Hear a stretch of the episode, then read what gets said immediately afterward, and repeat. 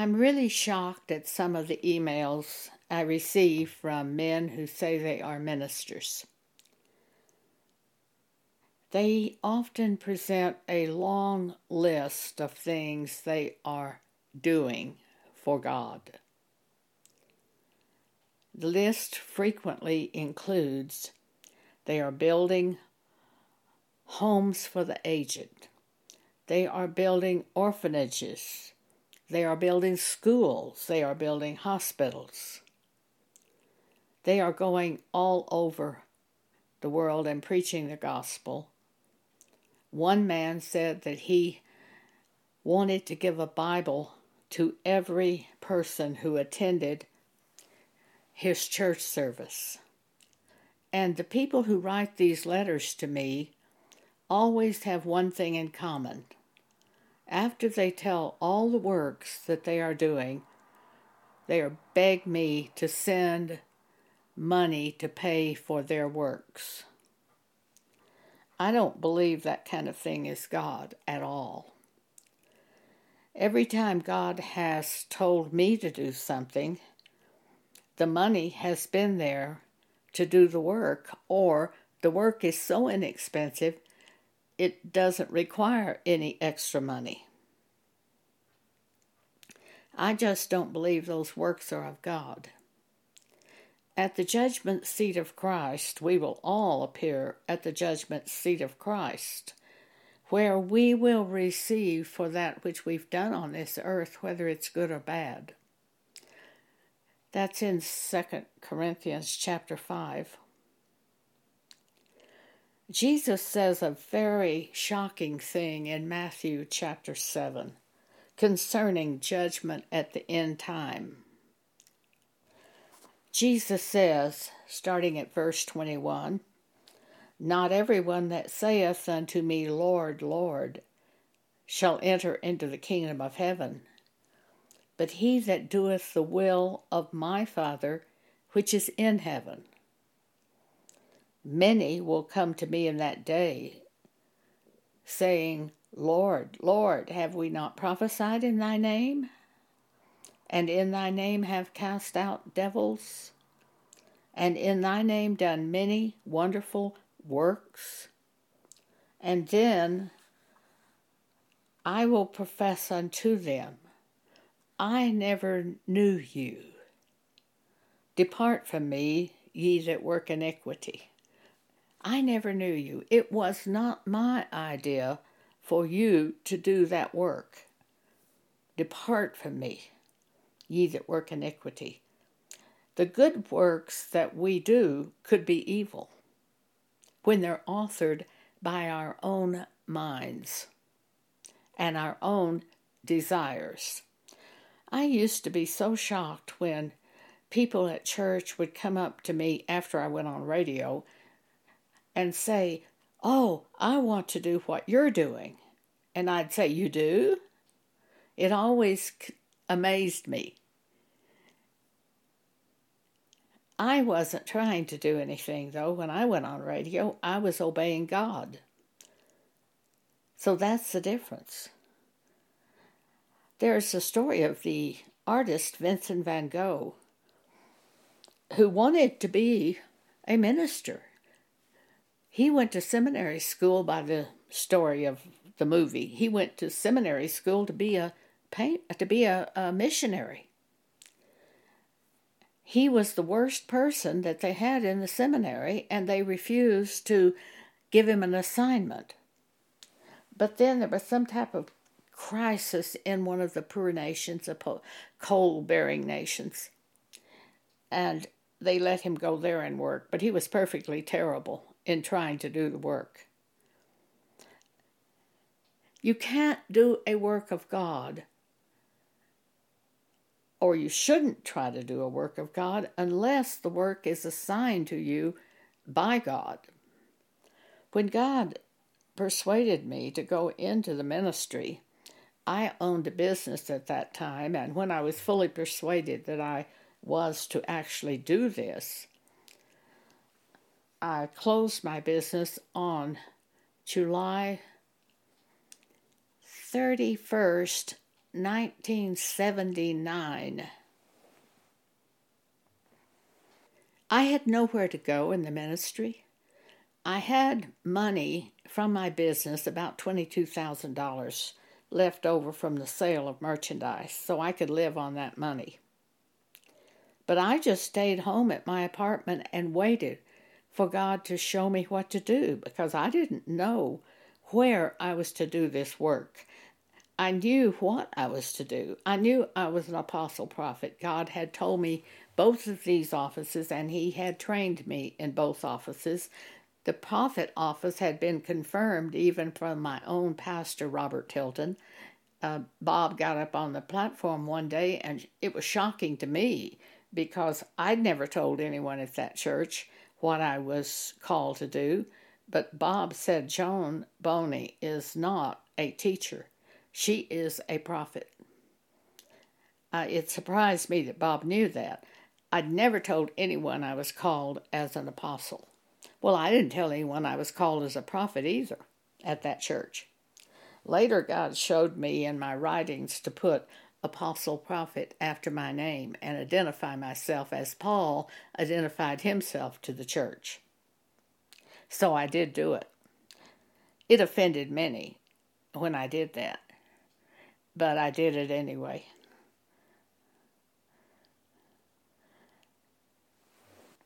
So in 1979, I'm just at my apartment waiting. I didn't know what I was to do. I read the Bible, I continued to attend church, I attended a prayer group, and that was all I did. All day long, I stayed at my apartment reading the Bible, letting God instruct me. At one point, there was a job open at a school in Dallas called Christ for the Nations. It was for Dean of Women. I might have been able to get that job. I have an earned doctorate in education. So I might have been qualified for that job in their sight. But I never did feel that was what I was supposed to do as an apostle prophet. So I did not apply for that job. I just waited month after month and read the Bible all day and went to church and went to the prayer group, did what I saw to do. On January 10th, 1980, in the night, I was awakened by a very loud trumpet like voice that spoke three words into my ear. Later, I was persuaded that this was an angel of God who spoke these words to me because it was so strong. It was just like a trumpet. I jumped out of bed. The words were Hartford, Seattle, KWJS. I jumped out of bed and wrote those words, KWJS, on a notepad. I didn't want to get the letters mixed up. I felt they were call letters to radio or television. I said to God, well, I found out first of all that it was a radio station. And I said to God, Are you telling me to go on radio? I wouldn't know how to do that. And I also told God, reminded him, I'm a writer, not a speaker. I heard immediately call the radio station manager. I heard it in the form of a thought brought up from within me, which I know to be the Holy Spirit speaking. Call the radio station manager. So that morning I did. And I said to the station manager, God might be showing me to go on radio. How would you do that? The station manager said, Make an audition tape 29 and a half minutes long and send it to us. If you fit our broadcasting, we will offer you a contract. That same morning, I got my cassette tape recorder, my kitchen timer, set it for 29 and a half minutes, and began recording. I got the cassette tape off in the mail to the station manager that same morning. Within five days, I was broadcasting on radio KWJS. After I started on that one station, I added two more stations, then another station, then another, as funds became available.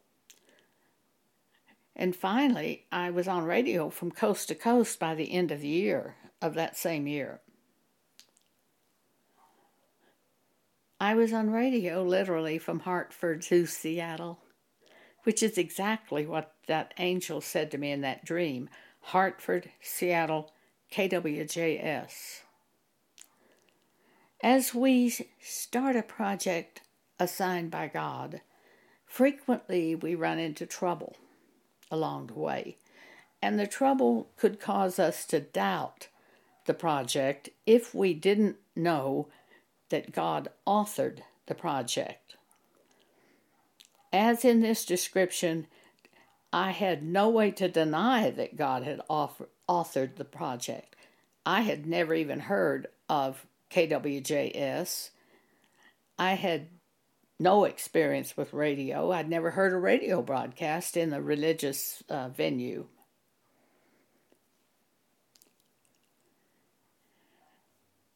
I had no doubt God put me on radio. When God puts you in a work, it's been my experience that the money is there to take care of the work, even a work as expensive as radio. And it is expensive. I'm always amazed when these ministers tell me all the things they're trying to do, and then they tell me they're going into all the world to preach the gospel. And they want money. I'm always amazed because why don't they just start in the town where they are? Why don't they start in their own neighborhood preaching? Maybe they do, but their goals are far in advance of the money they have to pay for the goal, and I always question was this really the way God wanted them to go? God might assign us to a ministry to, to do a work. We're either apostle, prophet, evangelist, pastors, or teachers. That's in Ephesians 4. After Jesus arose, he gave to the church apostles, prophets, evangelists, pastors, and teachers for the work of the ministry for the edifying of the body of Christ. Ephesians 4 11 12.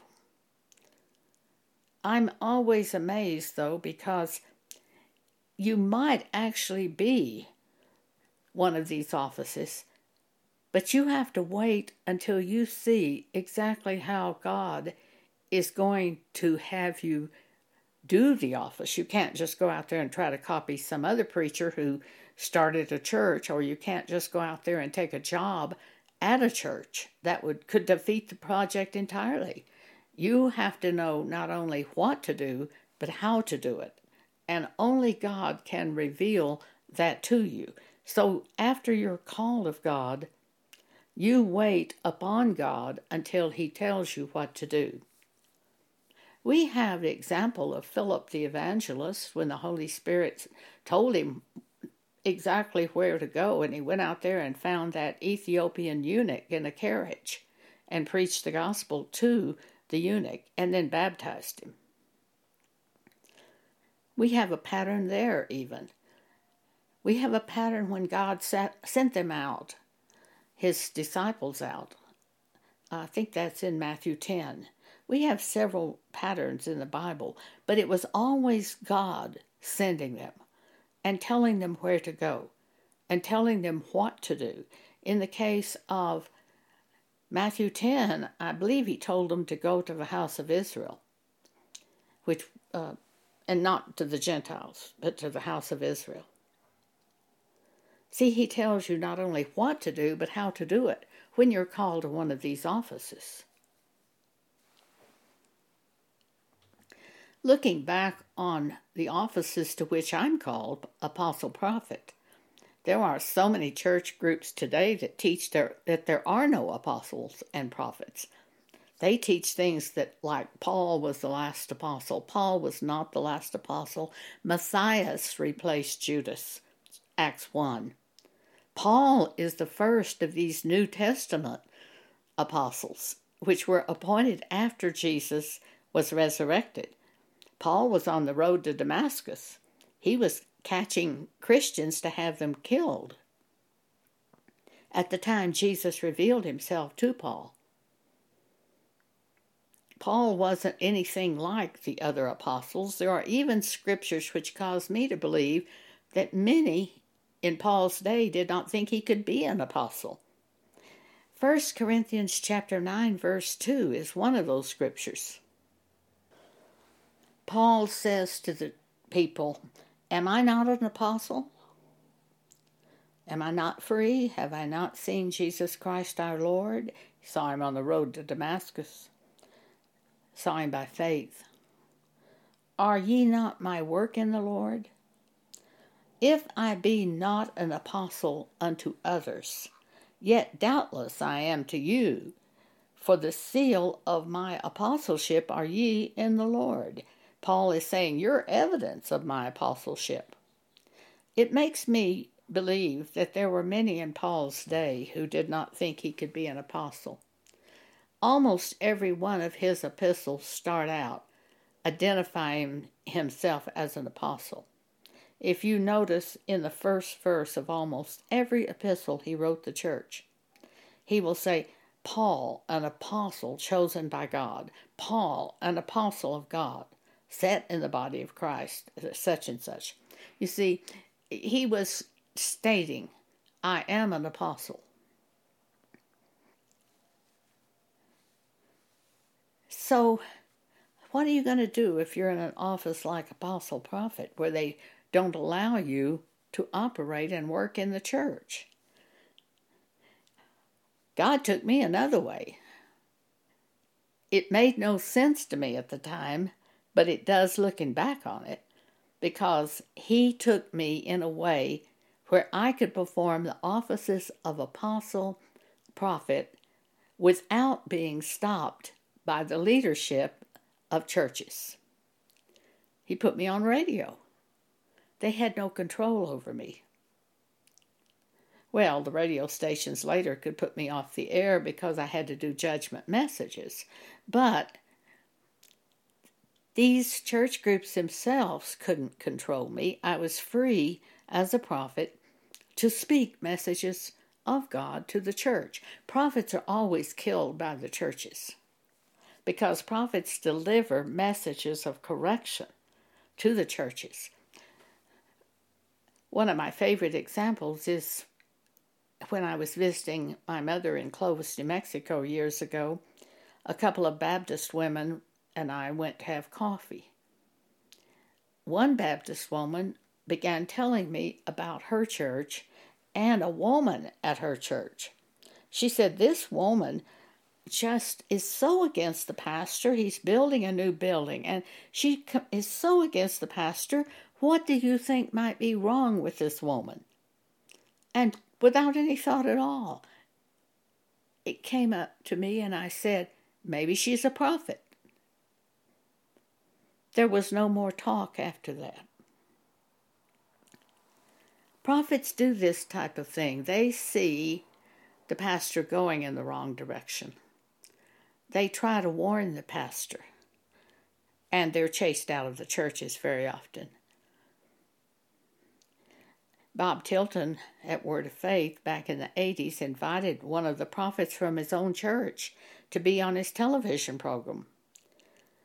Just before they went on camera, he said to Ava, Just one thing don't say anything on camera about being a prophet because it's not popular. Ava was devastated. She called me after the TV show crying. I was furious with Bob for doing that because I knew he killed a prophet. Matthew 23, there's a penalty on you if you kill a prophet and try to keep a prophet from speaking. because they were always doing this. The churches were always trying to keep prophets from speaking. All through the Old Testament, they did this. Often, prophets had to deliver the message and flee. Those poor prophets, they didn't have the advantage we do today. They couldn't deliver it by email or recording. They had to go in person and deliver the message directly to the person. And Two, more than one time, the prophet was told, deliver the message and flee. They killed prophets. They were continually killing prophets over and over. And yet they were sent to the churches. God said to Ezekiel, They won't listen to you because they won't listen to me. Yet he sent Ezekiel to the churches or to the synagogues of their day, be the churches of our day. They won't listen to me, and so they won't listen to you, but you go and you speak to them all the words that I give you, God said to Ezekiel. And that's what prophets do. And they're and they're always killing prophets. Well, Bobby killed a prophet, and I saw in Matthew 23 a, a penalty which I knew was going to happen to Bob. Because you've done this, your house will be left unto you desolate. And I delivered that message to Bob now, I delivered it by cassette tape. Ava was one of the office workers in Tilton's office, and she told me they did hear the tape. She said Bob and Marte, his wife, and Ava and some others heard the tape where I chastised him for killing the prophet. Ava. They heard the tape, and I asked her, I said, Did he hear it? And she said, Yes, they heard it. And she said after they heard it, Bob got some scissors and they cut it up and put it in the wastebasket. And I think she said they went around it claiming scriptures that this wouldn't happen to him. well, they didn't. They didn't uh, succeed. I'm not laughing at the tra- tragedy that happened to him, but I was laughing at the fact that he tried to stop the message and couldn't. He tried to stop the fate that was going to come upon him, and he went right into the fate that was going to cause his demise. That was 1982 that I delivered that message to Bob. By approximately 1988 through 1980, 1991, things began to surface about Bob Tilton. Even some of his own church members filed a lawsuit against him because he had promised a hundredfold return on offerings, and that didn't happen. There was much corruption on the taking up of money.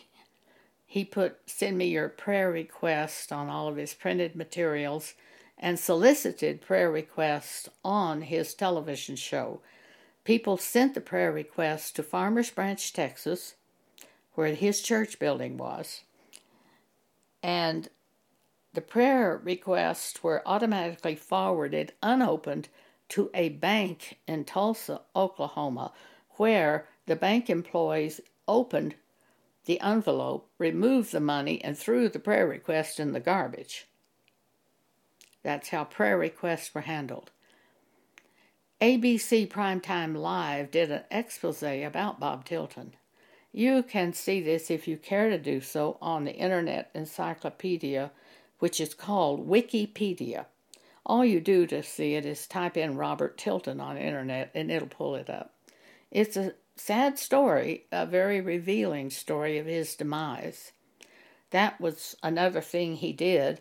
They did a secret television thing filming Bob on an airplane, and they found out much corruption and broadcast it. But the main thing they did is show that bank and the dumpsters where the prayer request ended up in Tulsa, Oklahoma, where Bob wasn't even in Tulsa. Offerings dropped from $80 million a year to two million. Two million is still an awful lot of money. I have never, well, I've never seen a million dollars. I've never seen a hundred thousand dollars a year. I don't think we've ever had that. Anyway, the demise of Tilton went further, unfortunately. I mean, I just hate divorce remarriage. He and Marte divorced. he remarried. He married a woman who said she was an evangelist, and then she filed a lawsuit against him and they divorced. Then he remarried another woman. He married another woman, the third woman. His house completely disintegrated, his church disintegrated. They finally ended up, Farmers Branch uh, took over the church building. They were going to create some kind of center, but the economic crisis hit at that moment, and a Dallas professional hockey team ended up with the church building, tore the building down, and built a youth hockey center where the church building had been. It was completely, the church itself, there's no sign that, that I know of at Farmers Branch that a church building ever stood at that location. It was like his whole life was wiped out. He tried to start a television ministry in Florida, and it didn't come to the level the one he had in Dallas. It'd be very hard to equal what he had in Dallas, which was $80 million a year offerings. He got involved heavily in infomercial type things and begging for money and trying to sell prosperity ideas and messages and getting money for them. He, he got involved in all kinds of ministry evil. And then he eventually, I think, got rid of the ministry completely and bought a hotel in Culver City, California. That's at Los Angeles area. The Wikipedia article said that one of their investigative reporters went to attend a, so to speak, church service. It was in a meeting room, a board meeting room with a table, and about six people were there. And when they found out he was a reporter, they escorted him out of the room and told him not to come back. That's what it demised to. So it was a total destruction. But the reason centered on killing a prophet back there in 1982. That scripture is in Matthew 23, where Jesus he says, You circle land and sea to make one proselyte, and when he's made, you make him twofold more the child of hell than yourselves. He says, You want to wear long robes and be recognized and have the uppermost seats at feast. You call yourself Rabbi, Rabbi, and you love it. Today they call themselves Reverend, Reverend, and they love it. That is not in the Bible to call a minister Reverend.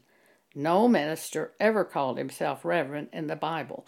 It's not Reverend Peter, Reverend Paul, Reverend John, Reverend Jesus.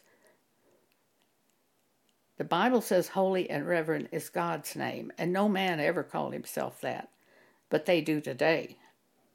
These are idols. These are men who want to be idols, and they are idols in their church groups. It's evil. I would not call them reverend, neither would I go to any church where they call themselves reverend.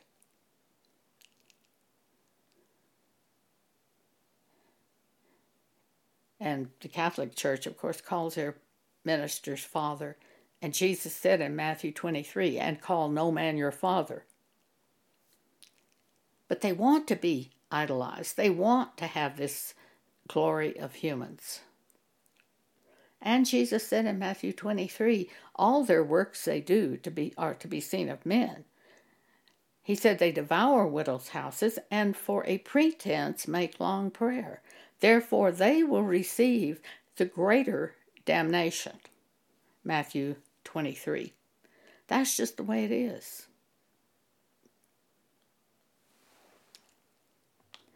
I have, through the past 40 years, been very careful about doing any kind of work for God. The first assignment I had was in 1980 when God put me on radio by the word of the Lord that was delivered to me by what I believe to have been an angel of the Lord, and even delivered me the call letters to the radio station, which is where I started radio broadcast. The next big assignment that I received from God was in March 2012. From 8, 9, 1980 to March 2012, In March 2012, God gave me a dream and showed me to go on internet with a blog. In the dream, a woman was on stage singing, and I said, Well, it's a nice little voice. It's a little voice, but it's a nice little voice. And after that, God showed me the blog. And I think a blog is just exactly that. It's a nice little voice. It's a little voice to the church, but it's certainly a nice little voice. It costs nothing. You have complete freedom to speak the Word of God as a minister, you will find people try to stop you from speaking the message that's from God, and they try to get you to speak another message. I was confronted by the radio station manager in Seattle. He said, Joan, you have many good messages, just speak those. But if you continue to speak these judgment messages, I don't know what's going to happen to you. We may have to put you off the air. The Holy Spirit rose up in me and said, George, if I don't speak the message that I believe to be from God, then I don't have a message, and I may as well be off the air. In other words, you can't alter the message. If God wants you to speak a judgment messages, you speak that. If God wants you to speak about taking thoughts captive, you speak that. And often when I speak, I speak several messages in one broadcast. My next assignment was in 2015. And in 2015, well, by the way, we did start a blog, and still we still have a blog. We've been publishing since uh, 2012, and we've published over 11,000 messages on our blog. Our blog name is Jesus Ministries Exhortations. 2015, another assignment came through a series of Holy Spirit concepts being brought to my mind. I saw to begin writing books on Amazon. I like Amazon because we have a they have a free book program whereby we are able to give our book away five times within a 90 day period. Each book can be given away five times, and we have almost 50 books with Amazon now. So all of our materials can be given away all over the world. And I particularly like it because of that one fact. The next assignment was December the 6th, 2018. I fell at my house in Texas and broke a hip and a wrist. As I was trying to crawl to the telephone, which was no small matter because I could only crawl about a quarter of an inch at a time without with the severe pain. I heard from the Holy Spirit, You can do this. If I hadn't heard that, I don't believe I could have gotten to that phone. I crawled four and a half hours in the middle of the night. I did get to the phone, pulled it off by the cable, pulled it off the table, but the receiver squirted across the room and I never saw it again. But there was a Kindle tablet being recharged. It was sitting under that table about three feet away from me, so I had to crawl three feet further to get my hand on that tablet. But if I could get my hand on the tablet, I felt I might be able to send an email out to our church group asking for help. I did get to the tablet. I did manage to get an email sent, and I simply said, Help, fell, ambulance, send ambulance. Pam Paget in Colorado Springs got the email along with the others. She called the Lubbock Police Department, had them send an ambulance to get me. She contacted all the members of our church group then and said she had taken care of it. As the ambulance workers rolled me on the gurney past the front door of my house, I very clearly heard from the Holy Spirit You'll never see this house again. And I didn't. put it up for sale, I moved in with Pam Paget. She took me in and my cat into her home in Colorado Springs. And that's where I live now. October, November 2019. And this is an interesting example because God had to speak to me three times before I did this. The thought came into my mind read the Old Testament. I was aware of it the first day I received the thought. These thoughts from the Holy Spirit are so gentle. At first, you, you just can miss them or, or you just barely know He's spoken to you. The next day, I heard, read the Old Testament. That day, I paid more attention, but I still didn't do it. I paid more attention though, and I kept thinking, I, yes, I enjoy the Old Testament. I love reading the Old Testament. But I didn't do it. The third day, I heard, read the Old Testament. Now, these were just gentle thoughts. They weren't threatening or demanding, but God kept giving me opportunities to do them. The third day, I stopped what I was doing, turned to Genesis 1, and started reading. In John chapter 16, verse 13, Jesus says, The Holy Spirit will guide you into all truth. I believe this is an example of being guided into all truth. I started reading just like I heard to do, and then the thought came maybe I should send this to our church group, which I did. This exhortation I've been given by God a gift of exhortation, a spiritual gift of exhortation. So I sent this to our church group, whatever I was reading. And then the thought came maybe I should put this on our blog. See how I'm being guided by the Holy Spirit? So I thought, yes, I really that'd be a good idea. So I put it on our blog. Then the thought came, maybe I should write a book about this with Amazon. And then, as I started writing a book, I saw this was not going to be one book.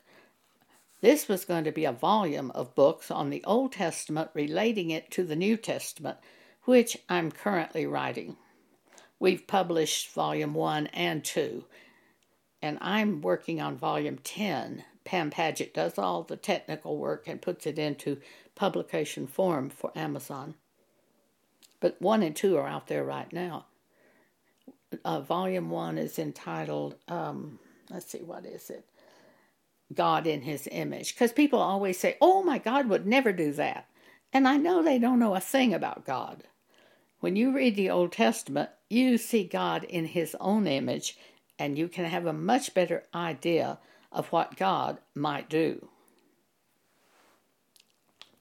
The next assignment given to me was January 2020. I had been praying about going back on radio.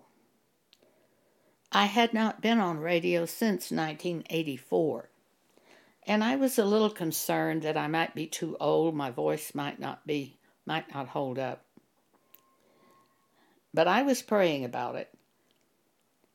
In January 2020, God spoke the word to Pam Paget podcast.